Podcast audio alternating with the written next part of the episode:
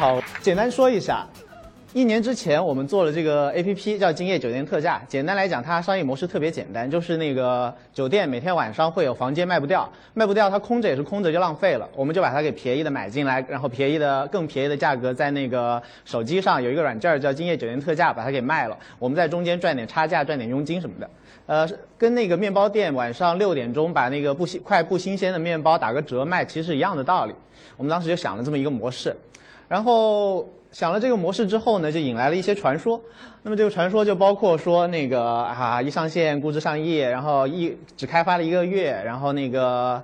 呃，一上线就苹果排行榜第二名，然后刚刚说七十万，其实我们很快就超过一百万，现在都，反正数用户数多大，然后上福布斯，然后乱七八糟各种各样的事情。其实大家如果光从媒体上来看的话，会看到很多这一类的创业故事，看到这类创业故事都有一个共同的特点，它的第一步永远是一帮年轻人想出来了一个多么绝妙的一个点子，第二步呢，他们做了一个什么商业计划书还是商业计划，然后骗了 VC 一笔钱。然后第三步呢，他们按照自己的计划，第一步、第二步、第三步，中间可能遇到一些小挫折啊，说说挫折，自己显得比较牛逼嘛。那个遇到一点小挫折，遇到完之后呢，然后把这这件事情做大了，改变了世界，从此过着幸福快乐的生活。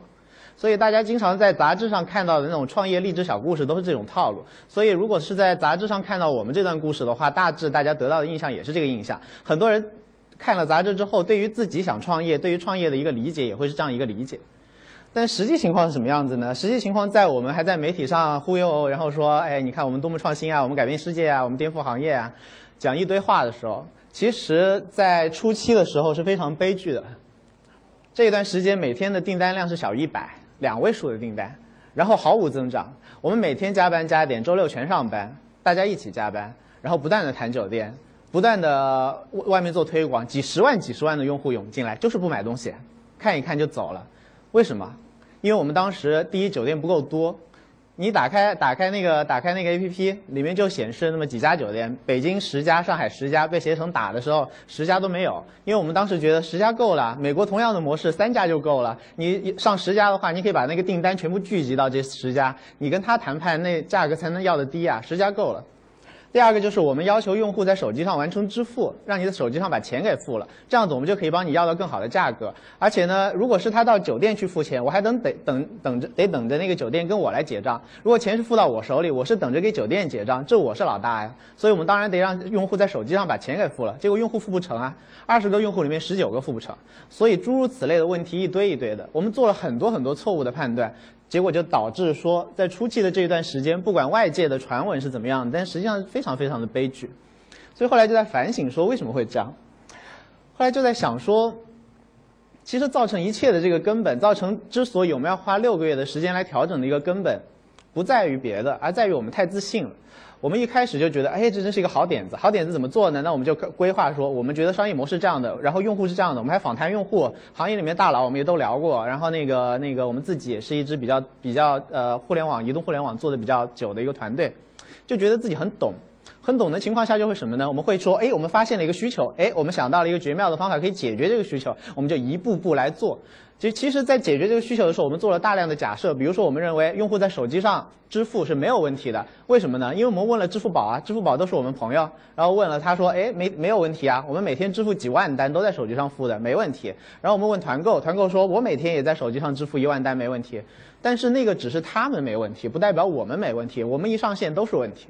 所以很多时候，我们就基于说我们所谓的对于行业的理解，或者我们的一个经验、我们的猜测，做了很多假设。我们整个的商业的模型、整个计划是基于这些假设的，但是我们根本没有去验证这些假设。我们想的就是怎么把这个商业计划给做出来啊！第一个 milestone，第一个我们要做到什么样？第二个我们要做到什么样？想的都是这些事情。就是因为我们以为我们看到了那个绿色的点的话，假如它是一个需求。我们以为我们找到了一个特别的需求，然后我们以为我们有一个特别的可以创新创业嘛，创新嘛，创新的有一套解决方案可以解决这个需求，然后我们可以按照计划一步一步来做。这个是什么时候的思路？这个是我们从小听故事、听商业故事的思路。比如说我要做那个做做衬衫了，那个做件衬衣，那衬衣厂的话，其实中国有无数的做衬衣的厂。那其实一个做一个衬做一件衬衣。呃，我要做衬衣厂的话，我就找一个熟的人过来，问他说：“哎，你以前在衬衣厂做过，你把一家衬衣厂从零做到过，做到过每每年产值，比如说几个亿，那我就问他好了。他知道我要我告诉他我要做多大的产能，然后呢，那个我每年要出多少衬衣，要什么质量的，他自然会告诉我你要买什么生产线，你要招多少工人，工人要招什么样子的。因为这些事情，这个需求是已知的，穿衬衣的需需求是已知的，对衬衣的要求这个需求也是已知的，然后做衬衣的方法其实也是已知的，大家都试过无数次了。所以在这个世界里面，传统的那个创业的世界里面，大部分的事情是用已知的解决方法解决一个已知的需求。所以在这个时候，我们往往考虑的事情是，怎么样去执行这个计划。定义好需求，定义好目标，然后找好一条路，然后一步步去做，这是传统的做法。但是我们把这一套，我们很愚蠢的把这一套用在了互联网上，在早期的前六个月里面，我们把这一套用在互联网上，我们来定了一个商业计划，说，哎，我们第一步做什么，第二步做什么，第三步做什么。结果就把自己带坑里了，因为那些计划都是基于一堆的假设，而那堆假设是错的。真正的情况的话，我想给大家就是讲一讲我的一个对创业的一个重重新的认识，就是。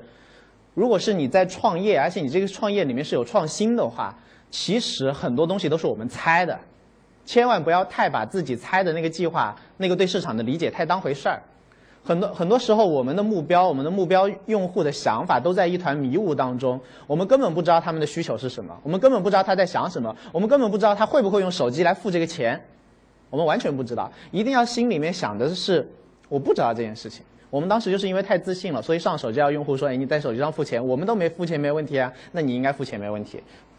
所以说，首先我觉得我们就是要承认说，整个的市场是在一团迷雾当中，我们也不知道要往哪个方向去走。那么在这个迷雾当中，我们怎么样才能找到真正的需求在哪里，解决方案在哪里？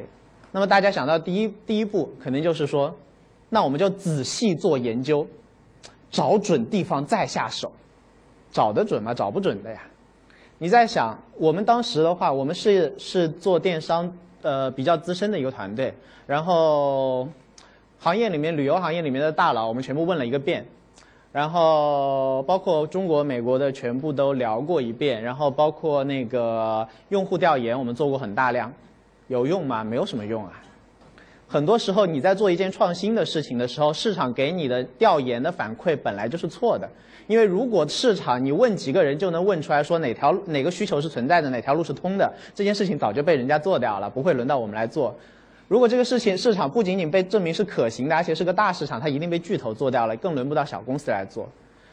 啊，所以不，所以直接想通过说我是聪明才智，我找到这条路，跟赌命是一样的道理。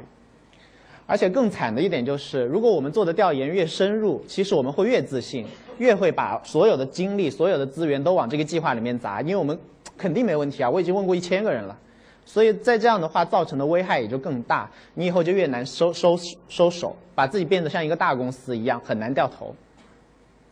那么另外一种创业公司经常做的方法就是说，好，那你说不要调研嘛，我们不要听用户怎么想，我们要创造，我们要发现，那我就乱走，我先做一个相册。不走一走，发现哎没有人用，好，我做一做 SNS，没有人用，我做一做什么信息推送，哎没有人用的话，哎现在微信出来了，我抄一下微信，哎没有的话，我再抄一个什么东西，所以说我在乱走，走来走去，走来走去，但是这个乱走的时候是要钱的，乱走的时候的话，每一步都是在花钱，每一分钟每一秒都是在花钱，而且不光是花钱，也在消耗团队的精力。大家以后自己创业带团队的话，团队在上升时间是非常非常好带的。公司每一天像我们，呃，在在六个月之后，每一天每一周都是百分之八点几的成长。这个时候公司有各种问题都看不见的，因为每周每周你都可以看到比上周涨了接近百分之十的订单量，每个人都很高兴。其实很多问题就会被掩盖掉，团队是很好带的。但是假如说你真的是在这样的一种环境里面，在不断的试错，然后团然后就像我们前六个月订单量一直持平的话，团队会挫折感越来越严重，流失用户。团队的流失会非常的严重，士气会受到极大的挫伤，不仅仅流失的是钱，而且还是人心。所以我们后来就想说，那又不能试错，又不能瞎瞎掰，那怎么办？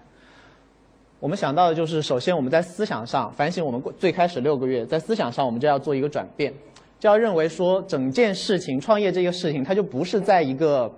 执行一个计划。不是说我们看准了某个点，我去执行这个计划，我找到了这个解决方案，我一步步把解决方案做出来，而是一个探索。我们看准了一个大方向，就好像刚刚那位航航海的航海的朋友所说，其实你看准的是一个大方向，但是在海浪上具体发生什么事情，你坚决不能拘泥于那个拘泥于那个呃海图，你要根据实际的情况实时的来判断。所以我们就觉得整个事情是在探索，而不是在而不是在那个寻找寻找执行寻找行军的一个速度。大家看这幅图也可以看到，这里面你走多快其实无所谓的，你走在了一个错误的方向上面，你走多快死多快没有意义的。所以最重要的事情是我们要探索找对路，而找对路的话，大家还是看这个事情，就是说我们每一小步要足走的足够的短，投入资源要足够的少，然后转向要转的足够的快。不管我们开始的时候我们的那个目标是怎么样子，开始的时候可能我们看到看中这里有一个目标，我们要做一件什么样的什么样的事情，但是走半步的时候我们就发现有问题，然后就及时的调，然后及时的调，及时的调，及时的调，可能最后就挖到了金矿。这些金矿是在岸上是看不见的。因为只有在你不断的调整过程当中，你学习到了关于这个市场的新的知识，才慢慢的可以看到这些金矿的存在。所以最重要的，我们现在反省，我们整个团队在不断的强调的事情就是，不断的调整，科学的小规模、低成本、快速的去试错，去学习这个市场到底要的是什么，什么方法可以满足这个市场，然后快速的调整来适应这个市场，抓住机会。我现在说商业计划，我都不说我将来要做一个什么模式啊，我找到了什么机会，不知道。但是我知道大方向在这里，移动互联网在这里，那呃旅游产产业在这里，每一个都是百分之一百的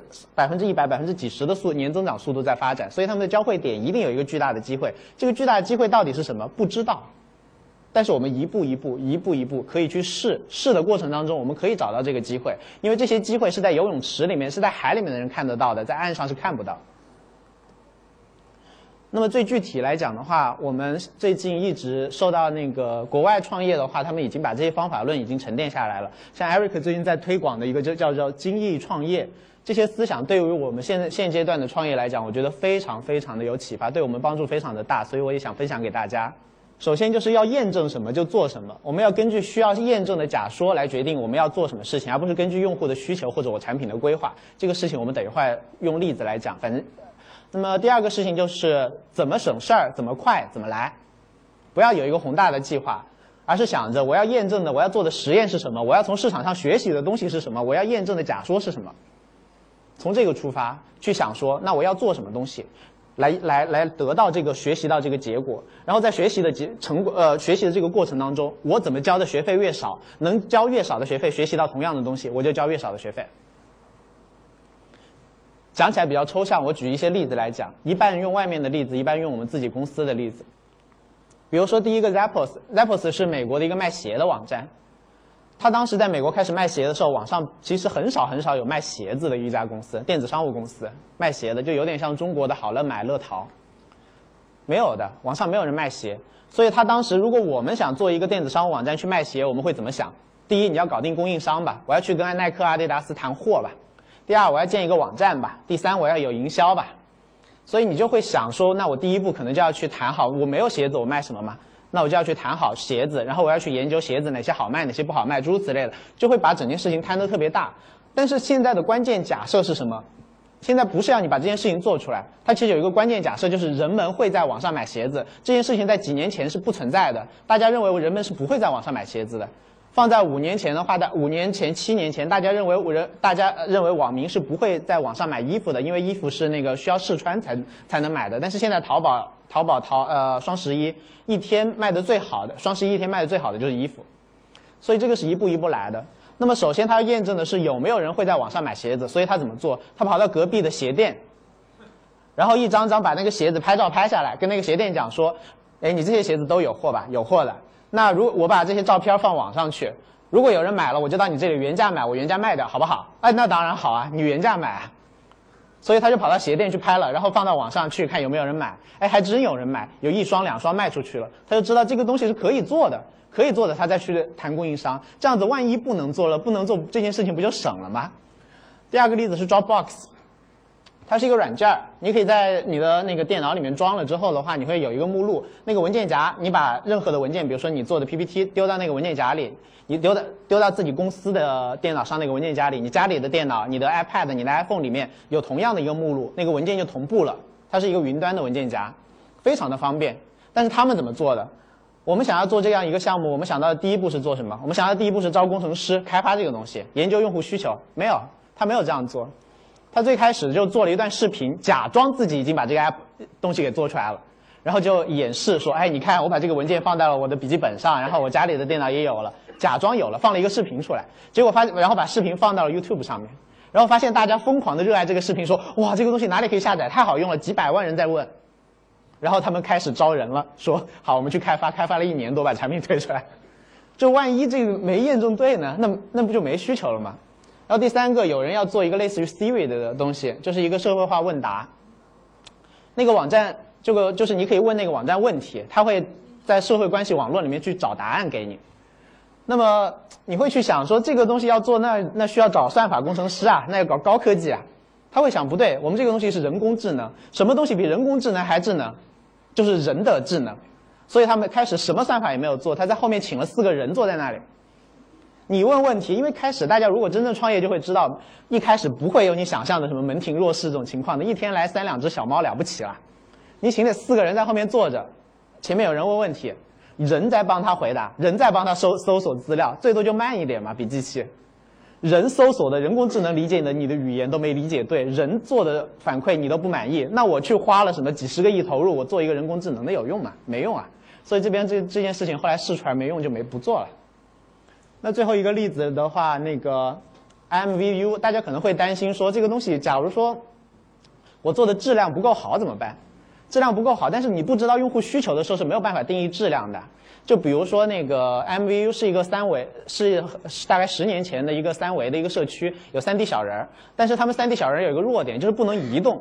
不能动。可能有人会想说，那边有个美眉，我要过去移动我的那个头人像去跟她聊天儿，这个做不到。他们当时就想说，那要开发这个走路的功能很难啊。他们怎么做的？他们就让这个人原这个张图片原地消失在那边出现，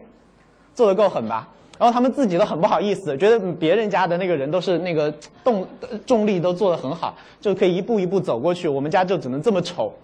就一张图片简简单单消失。结果他们年末收到的最多的表扬信就是表扬这个功能，说你们的瞬间传递功能做得太好了。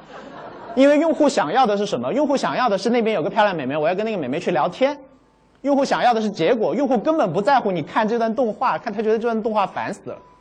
所以在你不了解用户需求的时候，你去定义质量是没有意义的。怎么快，怎么省事，怎么来，赶紧把这些需求给假设给验证掉。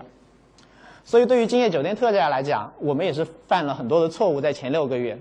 但是后期我们就不断的开始用这个思想来来测试我们的整个网站、整个 APP。所以从宏观上来讲，如果我们要用这个理念来验证的话，比如说我们要验证今夜酒店特价这概这个概念是不是吸引人。我们就应该说，一个月开发就把这个产品推向市场。像去年我们八月份开发，九月份就推向市场，果然一炮而红。虽然那些红了带来的用户都没有转化，因为我们产品做的太差，但是证明了市场对这个是接受的。我们之后可以投资源，万一投到市场也不红呢，那我们就可以不用投那么，比如说你开发一年它也不会红啊。所以那时候精力就可以省下来，就不用做了。那么，比如说，我们如果要考虑说要有多少家酒店才能满足需求，我们现在的考虑就是说，我们可以接多家 OTA 的库存到我们网站上。我们来北，比如说北京我就放一百家，上海我就放五十家，然后有些地方我就放三百家。我来看哪个哪个区域的酒店转化率高，我就做，我就在那个区域的话，我就放这么多家酒店，这样子来进行各种各样的测试，这样子会更做得更好一些。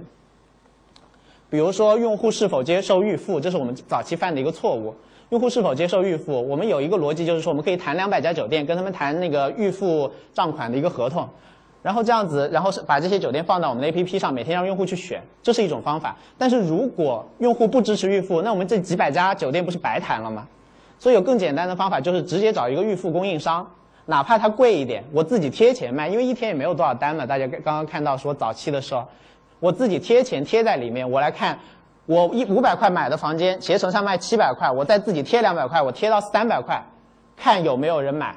这样子都没有人买的话，说明预付这条路不通，我就省了那谈两百家酒店的这个时间了，我就根本不需要去谈了。所以很多时候我们现在做事情，我不细讲了。后面很多事情的话，就是采用说，我做这件事情，我想做一某件事情了，我不会先去做它。我们会考虑做成这件事情，我们整个计划的基础有哪些假设是没有验证过的，然后我们会想验证这个假设，我们需要做哪些事情，然后怎么样可以多快好省，最省事儿，最不投入资源，最投机取巧的把这件事情给做成，然后我们就用这种方法先把它给做了，然后看，哎，可行，那我投资源去做，不可行，我把这笔钱给省了。采用这样的方法的话，我觉得对于大家的那个创业的思路会更有开拓性意义一点，因为很多时候。市场并不像我们想象的那样，说有一个目标，我们要冲着目标去走，而是在不断的探索当中去发现的。只有当我们每一步都走得足够的谨慎，然后不断的学习这个市场的反馈，我们才真正能够说，我们在这个海里，我们懂得比岸上的人多，然后金矿一定在最后会属于我们。我们最终一定会把一个不靠谱的计划，慢慢的调到靠谱的方向上。然后最后，不管是改变世界也好，赚钱也好，实现自己的心灵理想也好，这个样的创业才是成功率至少是更大的。谢谢大家。